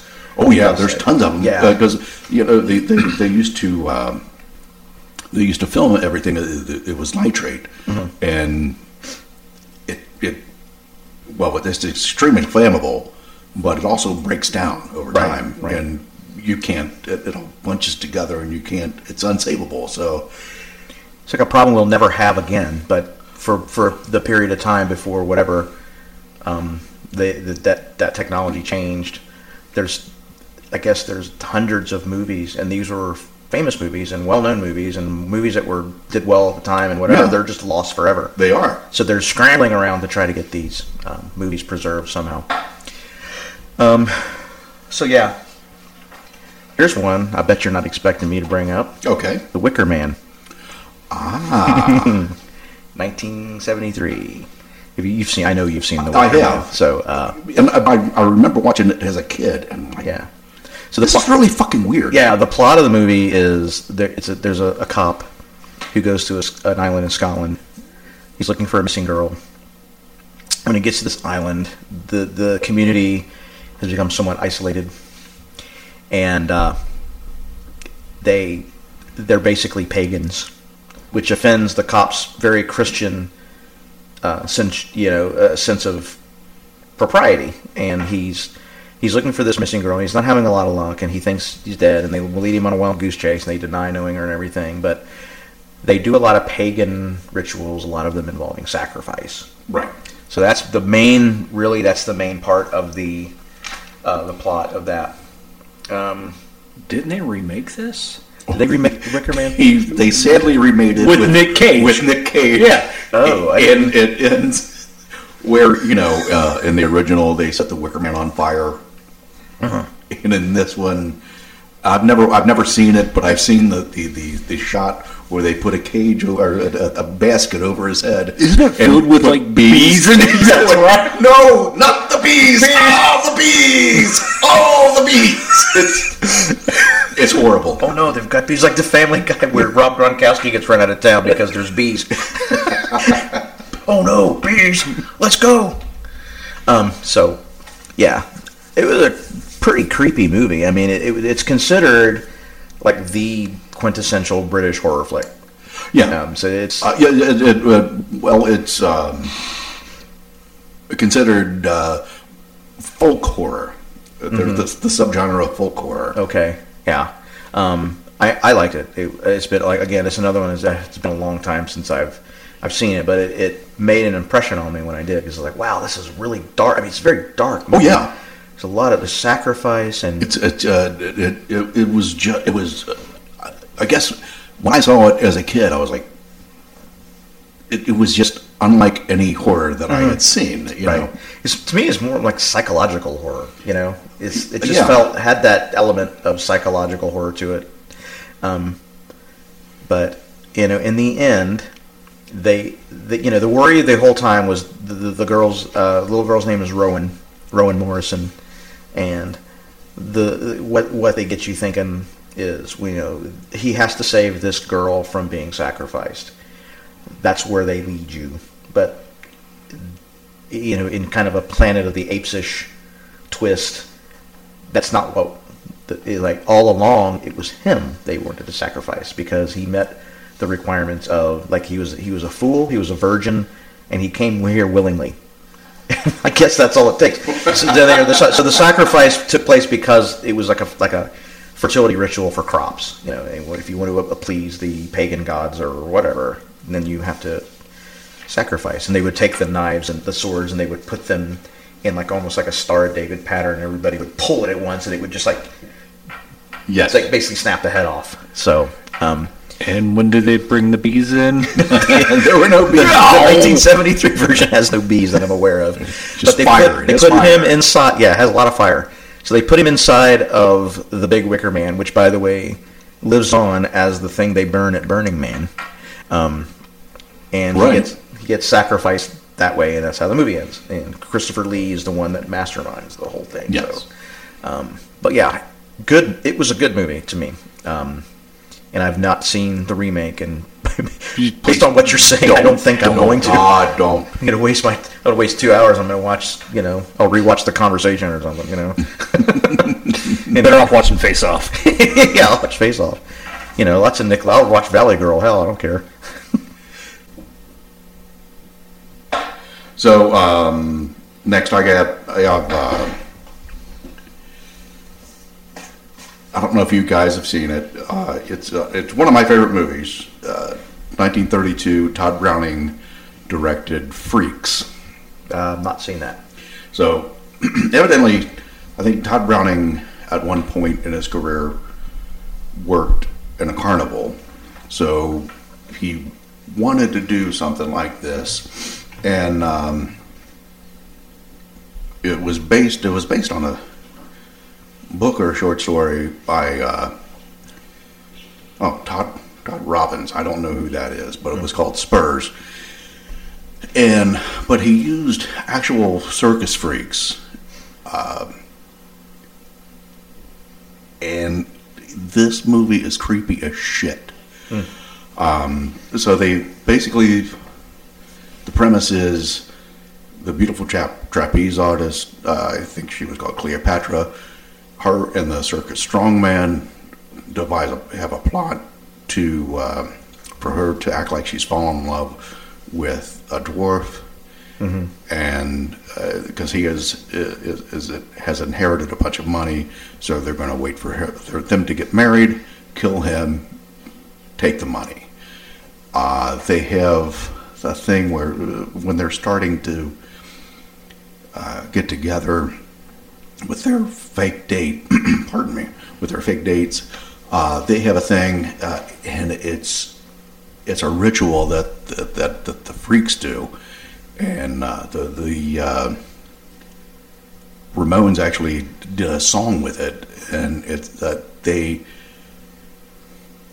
they accept her, and so they start doing this thing, saying "one of us, one of us, gobble gobble, one of us." it's creepy as shit. well, then they find out that uh, find out the plot, and uh, so the end of it, it's raining like hell. They're in these these these circus trains, and so you you see this armless legless guy legless guy with a knife in his mouth crawling toward her. you find uh, all these freaks are coming through the mud at her Jeez. and then the very end of it, she is a circus freak and she's got these feathers stuck in her and she sort of just sort of She can't. They, they've taken her tongue out, and Really? it's fucked up. Oh My God, that must have been quite odd for 1930. 1932. Holy shit! Uh, uh, it was pre-Hayes Code, but man, people were absolutely outraged, and it Yeah. it was So, what makes that, in your opinion, what makes that a cult? Well, it found a home, and it was another one uh, that, that wasn't allowed on TV, and they started having showings of it Oh, okay. um, at midnight showings, and it, I mean, it would became huge uh, on that circuit. I gotcha. That seems to be a vehicle for a lot of these. I- some of these absolutely, movies, and yeah. uh, um, you know, especially you know, sixties and seventies, that was a, a big thing. Mm-hmm. Right. And uh, again, it was one. piece- Some people came across it because you couldn't see it on broadcast television. yeah. and it, it became a. Yeah. It was Yeah, there's a lot of different ways. uh, It was a these movies Simpson, can be- Simpsons Uh, episode. Oh, it was. I don't. Yeah, That's great. Yeah. Um, Yeah, it's a shame the original 90 minutes got cut down. yeah. So it's like It's- eighty minutes or It, something. it's uh, 64 minutes. sixty-four. wow, that's not very and the long. original's been de- destroyed. Yeah, yeah. The, you, you, the other minutes do not exist, and uh, the studio uh, took it down without Todd Brown. Yeah, yeah, knowing they, they about it. yeah they cut it without him having any. I would idea. love to know what the fuck they Yeah. took out of it because that movie is Yeah. weird. Yeah. So what got released was bad enough, right? Yes. yeah, I, th- I think people were like in hysterics in the aisles. Well, that was a yeah, that was a time of you know, between the war between world wars. People are trying to get their lives back to normal um, before the depression. No, it was during the depression. It was right right in the Yes. middle of the depression. I mean, it could have just been like 30 minutes of backgammon. We're not sure. I bet it wasn't. oh, I don't think so. yeah, yeah, I want to see that. we, we could hope. Yeah. How about an, another big time non sequitur? Clerks. Oh, I was hoping you'd mention that one. That's a Kevin Smith's first film. Yeah. Yeah, 1994. Shot in black and white to save money. Yeah. How, And, uh, and shot in the the store that he worked in. Yeah, that's right. And you were talking about budgets. This one had a budget of twenty-seven thousand five hundred seventy-five dollars. Most of that was for catering. Is that true? yeah. Catering. So, And pot. Well, yeah. so yeah. So Scott knows the plot of this. Um, it- pretty much a largely unknown cast at the time. Still probably unknown. Um, except Kevin Smith appears in the movie himself as Silent Bob. Yeah. Silent Jay and Silent Bob Strike Back. Some of you Jason Mewes. Yeah, they were. Um, dr- he, uh, Kevin Smith's uh, Silent Bob was a drug dealer in the mo- in the mo- in the movie. So, um, so it takes place almost entirely in a. It's it's a convenience store, but it's really a little bit bigger than a convenience store. Isn't Yes. it? It's like- well, it's a, it's also attached to a video store. that's right. Yes, yes. And because his friend, not Daryl, I want to say what his uh, can't remember his. Um, but yeah, um, Dante is the is the clerk's is the clerk's name, and basically it's it's a lot of people coming in and interacting with Dante and breaking his balls about this, and his girlfriend comes in and gives him a hard time, and they talk about the, their each other's sexual conquest and. Try not to suck any dick on the way to the parking lot. Yeah, that's right.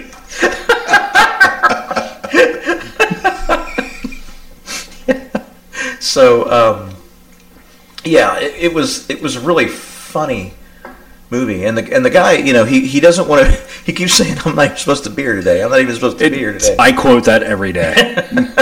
so yeah he, he takes he picks up a shift at the store he wasn't really originally scheduled but he picks it up because somebody called off and um, so he you know he wants to he he's, he plays hockey it's really ball hockey but he he wants to get off at noon so he can you know play hockey so that doesn't happen so he end up playing on the roof um, and people keep finding him up there trying to he closes the store to play hockey on the roof and then they keep I assure you we're open. that's right. yeah, that's a that's a really it was a really fu- uh, really funny movie. Um, some of these guys were relate. You know, he eventually tries to make up with. I think her name was Veronica. Veronica was the woman's was the girlfriend's name.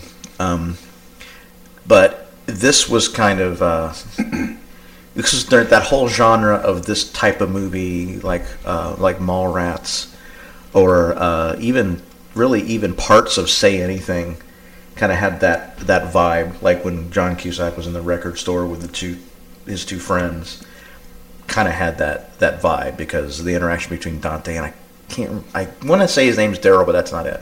Um, they, you know, basically, and so it's philosophizing on life and what relationships and that that kind of thing. Um, to me, the funniest part was they they closed the store to, to, to go to a funeral of one of Dante's ex girlfriends, which is kind of sad. It doesn't sound funny. Randall. Randall, that's Randall. what it was. Yeah. Okay. So I would Yeah. say the movie High Fidelity sort of had that same. Yes, high fidelity was exactly. That's really the best. The best example of that is high fidelity. Um, so they go to the, they go to the funeral, and then it, it immediately cuts to them driving off very quickly, like "Let's get out of here. And then you're left wondering, well, what the hell happened? So it comes out later that She died Dante- mid backstroke. yeah, Well, do we, well he, he accidentally kicks the casket over, I guess. They talk about it later. Um, but you don't actually see that. You, it's just kind of revealed later. Because they also talk about that funeral mall in Mallrats. Oh, yeah. That's Because he he basically called her fat, so she started swimming laps and died amid backstroke. And w- and in um, in Clerks, wasn't there? There was one of his ex girlfriends, like has sex with a corpse. Was that right? I believe so. Oh yeah, yes. like he, like goes into the bathroom sh- and the, but the guy had already died. He was like masturbating, like reading a Playboy or something. So that kind of freaks her out. Um, it's funnier than than that, but it's uh, yeah, it's one of those kind of a like clever humor. It's not like like slapstick. Oh, no, nothing yeah. like that. But it's more. Yeah. the- the it's a humor's drier subtle. humor, Yeah, it's a drier humor. Um, and that's why my wife doesn't find it funny. It's good though. Yeah, Clerks is a good good movie. Um, And now m- one that um, one that is one of the one of the movies that I think is one of the poster childs of a cult movie is Plan Nine from Outer Space. Oh, I was wondering if you were going to talk about it. I purposely didn't put that one on my list because I knew you would probably end up talking about it. So, um, it's Ed Wood, right? Ed Wood, yeah. Plan 9 from and and a, a, a disaster, right? Uh, a, a- a financial artistic disaster on a Robert Corman type level, right? Yes. I, I, I, Just a train wreck of a movie. Ed Wood didn't know how to really make a movie. He was- so, so of course he made And- and, 85. what, I, what kills me is is uh, uh, you, people will now say, "Well, you know, if you look at it, it, it yeah, he was really a genius. no, he was- no, he was fucking terrible. he was fucking terrible at making movies. Being passionate about it, they, they always talk about his pa- wow, he's very passionate. That doesn't make you good. Yeah. I'm passionate about watching football. That doesn't make me Joe Burrow. No, I mean, yeah, I, I, it's it's like it's it, it's like the thing. Uh, remember when uh, uh, SNL did the thing with uh, oh shit, what's his name? Uh, where he, I'm Brian Fellows. And, Oh, yeah, and I'm they had Brian the dis- Fellows. had the disclaimer at the beginning. Brian Fellows has no expertise in this. He's just a very, very excitable boy. Was that Tracy Morgan? Yes. God, fried fellow. Does animals or what? they- Brian Fellows. And he worked at a zoo. Is that right? No, he didn't. But they would they would He bring just- animals. up, Look at that animal. That's scary. oh God, that's that's kind of an. I remember that that skit. That was very funny, very obscure, but Well, yeah, it's, it's the same sort of thing. Yeah, I mean, that uh, would, uh, right. being enthusiastic about something doesn't, make you good at it. right. The plot uh, involves aliens who want to stop humanity from creating a doomsday weapon that could destroy the universe, so they implement Plan 9, which involves resurrecting the dead, turning them into zombies. Uh, it was what it was going to be. Oh, it was going to be called "Great Robbers from Outer Space," but That was taken. Yeah. well, it, it, and what it was is uh, he had convinced a Baptist church to finance this movie, and they were like, "Well, that's you know, we can't have our name associated with grave robbers," so they went with Plan Nine, From outer space. which Plan Nine was robbing graves. It's code. I mean, uh, the, the the movie is uh, um, a masterpiece of bad movie making. It has uh, the spaceships that are they they were mm, uh, models that he bought at a drugstore, and you can see the the fishing line holding them up. Uh, the there's the graveyard scenes where. Uh, Tor Johnson was a, a Swedish wrestler the, so he didn't speak because he really couldn't speak English very well. But uh, you I'm just hearing the Swedish chef. there's there, there's there's there, there's a scene where he's walking. They're walking through, and he's walking into these cardboard gravestones, and they're knocked over, and uh, and so and then uh, the um, Ed Wood's idea for the draw for this was going to be he had shot uh, um, he had had a uh, relationship with Bela Lugosi, Bela Lugosi, and um, so he had shot some test footage for another idea they had for a movie, and he inter he, he wove that into there, and then this part where he that where Bella was supposed to have been turned into a vampire, he hired his chiropractor to take the place of Bela and hold a cape up over his face because Bela was dead at the time and could no longer act. Oh Please excuse Bela from acting today because he's Because dead. he's dead. signed Bela's mother.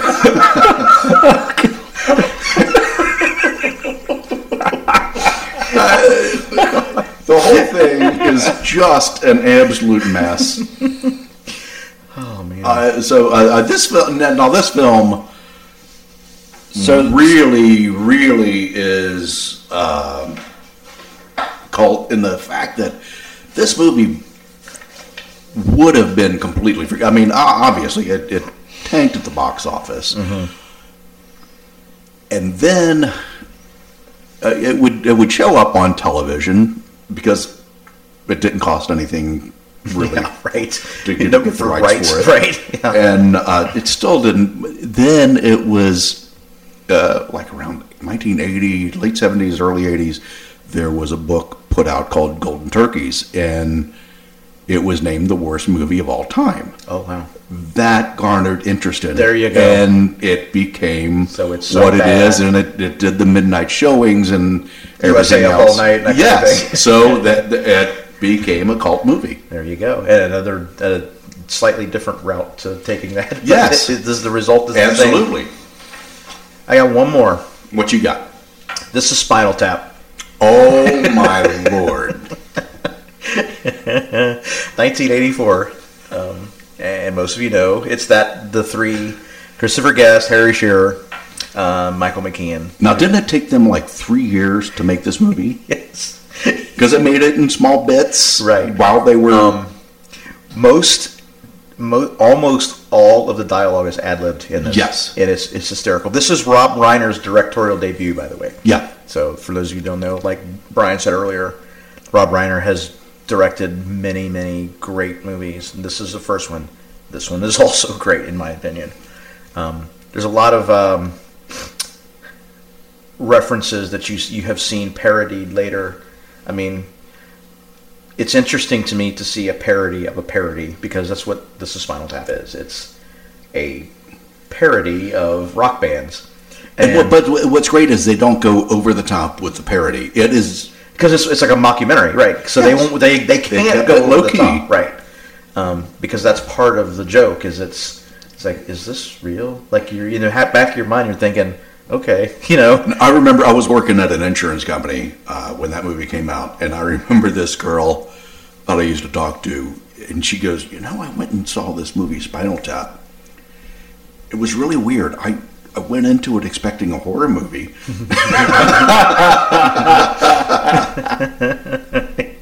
Yeah, so it's got the uh, um, the exploding drummer, Yes. the great moment, and of course the big thing turn it goes up to Goes- eleven. yeah. Yeah, that's the that's probably what most people remember um, from the movie. Um, but a lot of different people appeared in this one. Um, Bruno Kirby, Yes. Ed Begley Jr., who shows up in a lot of these. Um, Fran Drescher is in it. Yes. um, Dean Dana Carvey's in it. Oh, that's right. Yeah, Billy Crystal, Howard Hessman. Billy Crystal is great as the mime, uh, the uh, the mime waiter. That's right. Mime is money. Mime is money. So yeah, Howard Hessman, Paul Schaefer is in it, Mm-hmm. um, Angelica Houston, and of course you can't have one of these without having Fred Willard. Fred Willard. Oh, and it has Danny Korchman. You know who Danny Korchmar is? He's a session guitar player who was in everything Ron Stapp recorded, everything John Denver recorded. Oh yeah, yeah, yeah, yeah, yeah. Se- He's a legendary session guitar player. Uh, sort of like uh, Jeff Skunk Ba- Yeah. Baxter, the, the Yes, same. or uh, or the, the drummer Hal Blaine, another Uh, yeah. yeah every in every if, if you made a record in the seventies or eighties, you had Danny Korshmar or um, Steve Porcaro Mm-hmm. or Lee Ritenour or who's the other really the guy that that makes all I can't remember his name, but he was on all the Toto records and all that. Um, Lukather, yeah. Oh, yeah, Steve yeah. Lukather. Yeah, so Danny Korshmar is, is kind of in that group where he was in, if you made a record back then, he was going to play on your album, you know. Um, so yeah, um, lick my love pump. Remember that? Isn't it a song Yes. called "Lick Me Love Pump"? Uh, this is in D minor, which is the key I feel make, can make you weep. so funny. Um, and and they're on stage and they emerge from those cocoons, but one of them sticks.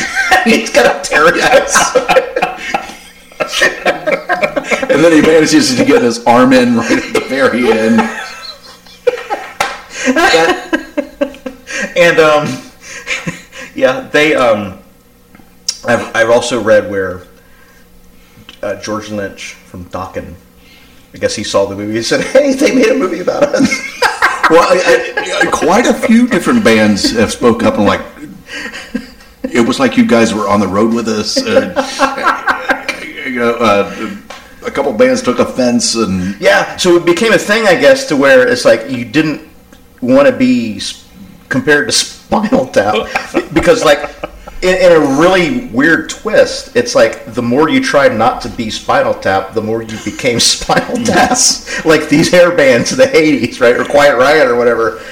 and then uh, you know uh, the, you had the, the great part where um, Nigel Tufnell, Christopher Guest quit Yeah. the band during a bad gig because Janine had booked him into the Air Force, Right? Yeah.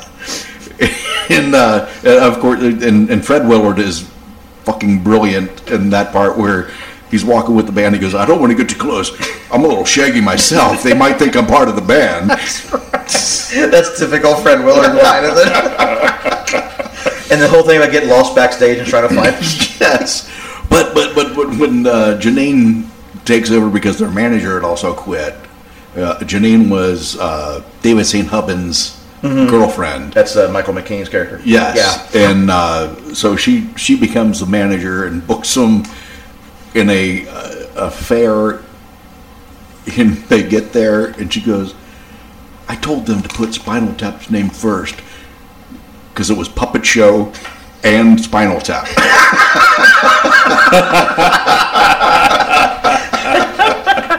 Yeah. It was just brilliant. It was just a brilliant movie. everything about it, and and and, and then. Uh, and, and like so many bands really did, they became huge in Japan, Yeah. and and wound up getting back together. Yeah. This is one of the, the rare ones that was actually it, this was a, a critically acclaimed. It was. a lot of critics loved. Now, this. I, I don't think it did well at the box office. right. I don't think it did well at the box office either. But again, I've got a copy of it. I- You know, I- everybody has a copy of it. Right? I've got a copy of. I think I have all of those mockumentaries. I Yeah, have like, the, uh, the Waiting for Folksman, Gun- or uh, uh, the- uh, what's the name of Mighty that one? Wind. Mighty Wind, uh, waiting for Guffman, um, Best in Show. yeah. Best in Show. Uh, I, I love, I, I love all of those. Those are- those they're are really- fantastic. Yeah, if you need a pick me up, just pop one of those movies in. They're just they're fantastic. And Christopher Guest's characters are so incredibly different in each one. Mm-hmm. Oh, and then another aside is Jamie Lee Curtis went to that movie and she saw Christopher Guest and said, I'm going to marry him.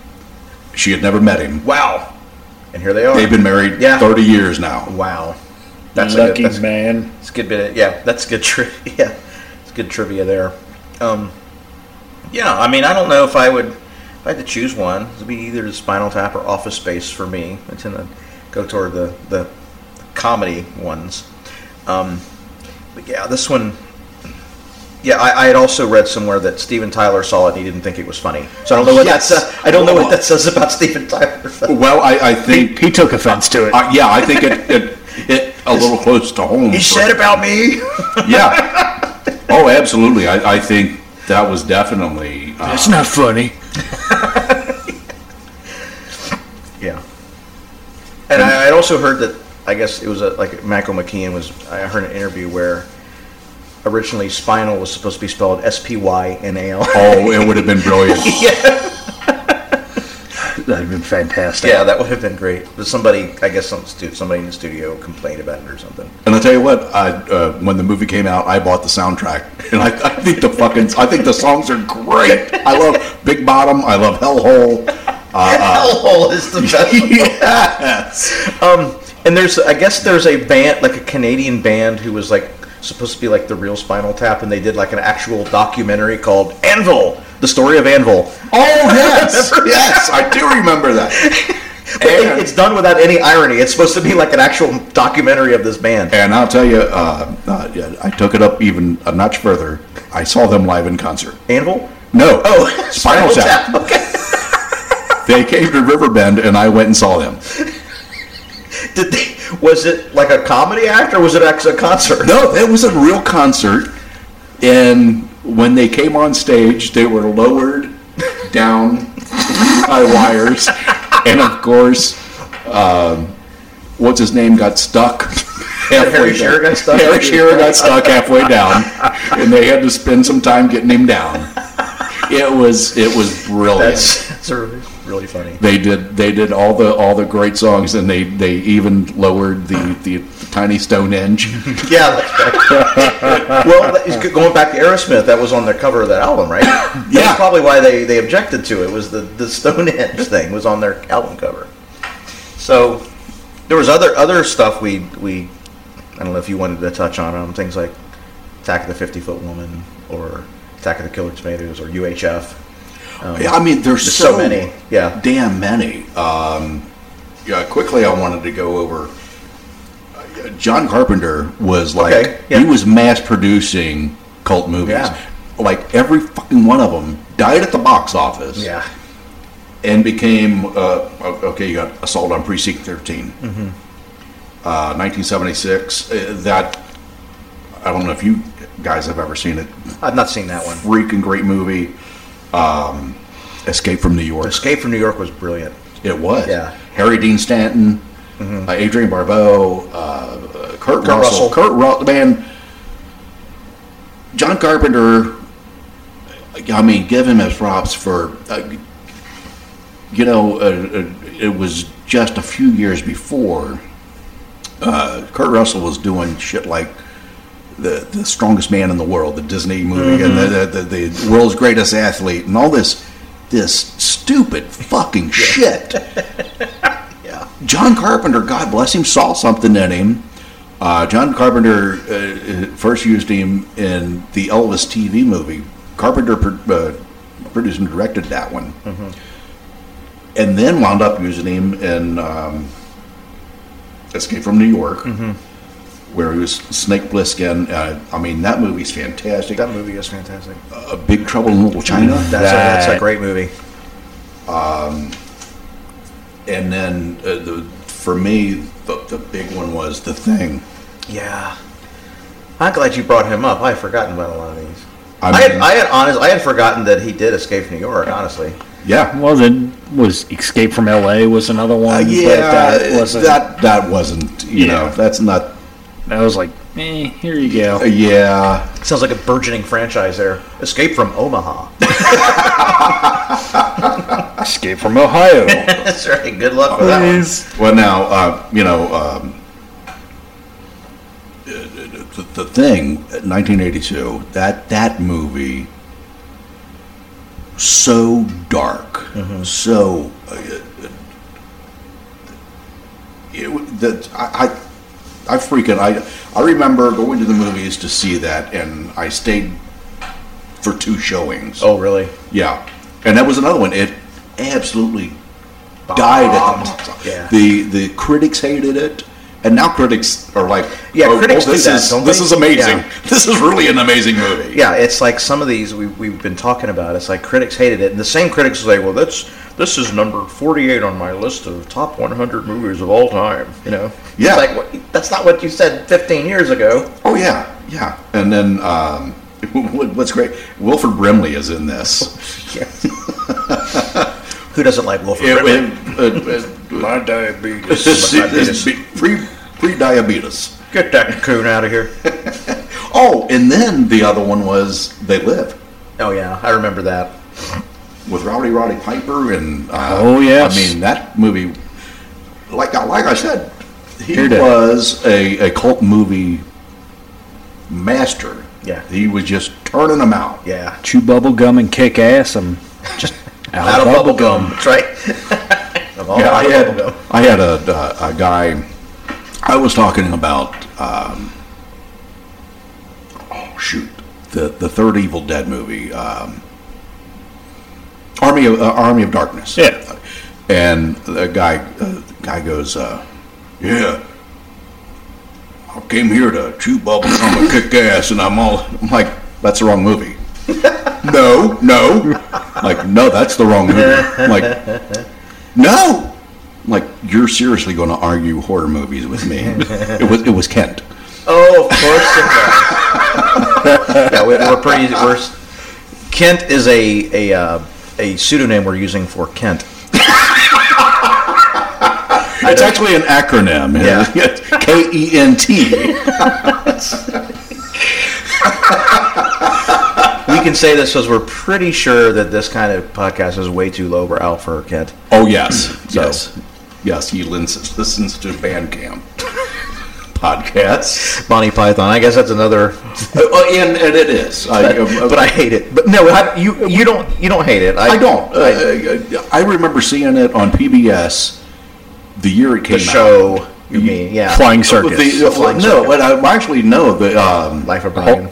Holy Grail. Holy Grail. Saw Holy Grail uh, at my brother's house. My brother was out playing music, and I was babysitting, and I s- happened upon it, and I was like, I saw them doing the coconut thing, and I'm like, what the fuck is this? And I just, I was like, I'm, I'm watching, and I'm like. This is amazing. This is an amazing movie. I'm like, I don't know. uh, It's 75, so I'm 13. Yeah. 13, yeah. 14 years old. It's stupid humor. It, it's stupid humor, I love every minute of it. but but still kind of smart too. Yes, yes. I have to say, I didn't hate. I guess I, I didn't hate the movie. What I hate about the Monty Python thing Is everybody is quotes it? everybody exactly. Well, and but the quotes aren't just a one line. Oh, and you got to go into the whole you have fucking to spiel. do the whole fucking scene. Yeah, bring us a shrubbery. Speaking, speaking of K E N T, he once did the hand grenade thing. The holy hand grenade? Yes, he went through the whole goddamn thing. That's like five minutes long. Yes, while we were setting up. And I was like, after 30 seconds, I walked away. I'm like, Jesus Christ. Okay, I have to. I have to say this now. I mean, we. I think you agree with me. We like Kent. Yes, We like him a lot. Absolutely. He is, he is a dear friend of ours, yes. but he's Kent.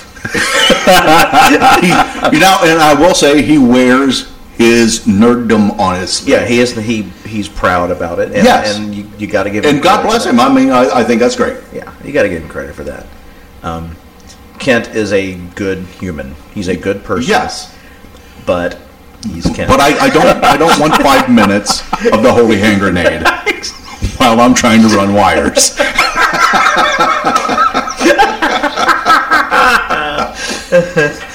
yeah, So I, you, you, the thing is with cult movies, I, shit. I think you could go on and on and on, and we damn near have. yeah. So what? So what is your favorite cult movie of all time? Yeah, yeah, I would have to go with all of the. Uh, probably I have to go with all of the mockumentary Okay. things. Yeah, those make me laugh every damn time I watch them. Yeah, I. That's hard to disagree with that. I would go with Office Space. The mockumentaries would be very, very close. I, I, second. like, like I said, I rewatched Office Space last night just so I uh, would have it fresh Mm-hmm. Yeah. in my mind again. and it never disappoints. No, it, it's just it's, so funny. brilliant. So many quotable things in it. Yeah. It- Scott, what, what, what about you? I'm going to have to go with Oh Brother and Strange Brew. Strange Strange Brew. Brew. We didn't even talk about Holy shit! That, that was another one. That I, makes us saw, laugh. I saw that uh, on its first theatrical run Oh wow. at the movies. Uh, I was a huge SCTV fan. SCTV. That's right. So uh, as soon as it came out, I, I knew I had to go see it. I, I think it absolutely died at the box office. Um, one of Did my it though? favorites. Because I remember when I was in when I was in that came out late seventies, early eighties. Is that Early Early 80s. early eighties? yeah. So I was I was in I was like sixth or seventh grade then, and I remember kids at school talking about spring. Yeah, but I don't Spring think it. I don't think it did that well. Yeah. At the box office, It, Um, it, it was very dumb humor. It, wa- well, it was dumb humor, and unless you watched SCTV, you didn't know who the fuck Oh, yeah. Bob and Rick- Doug McKenzie were. right, exactly. The Dave Thomas. You did not know the characters. Rick Moranis, and Rick Moranis and, and Dave Thomas weren't big stars at the time. right. Not not the hamburger guy. No. different Dave Thomas. yeah. Um, so yeah, that was that was a good one. Um, it was. yeah, Like I said, there's just, there's too many. there are. Uh-oh. Uh-oh, you hear it? I know what that means. That means it's time to go pee. Man, all these cult movies, I didn't even break out the Flavor Aid. oh, wrong, wrong. Wrong kind of call. Damn it! I wore my Nikes for no reason. different different calls. Uh, we want to thank everybody for hanging out with us again on the Sugar Frosted Podcast. We hope to be back much sooner next time. Real soon. Everybody take care. We'll see you soon. See you soon. Good night. Night. Yeah, I'm glad you mentioned that John Carpenter stuff.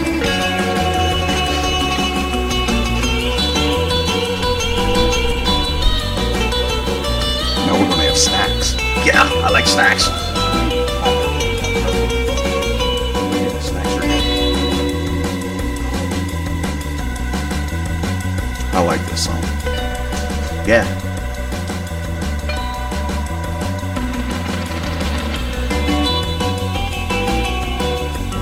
I can see John Travolta dancing to this. Oh yeah, definitely. This is my favorite part. I just kind of sit here and listen to the song at the end of the, the outro. Sweet trumpets. These poor bastards. They didn't get any money for this. We didn't steal it, No, though. it was, we on, didn't- it was on a free. That's right. We're We're, thieves we, are not inside. thieves. Yeah. We're not smart, but we're not thieves either.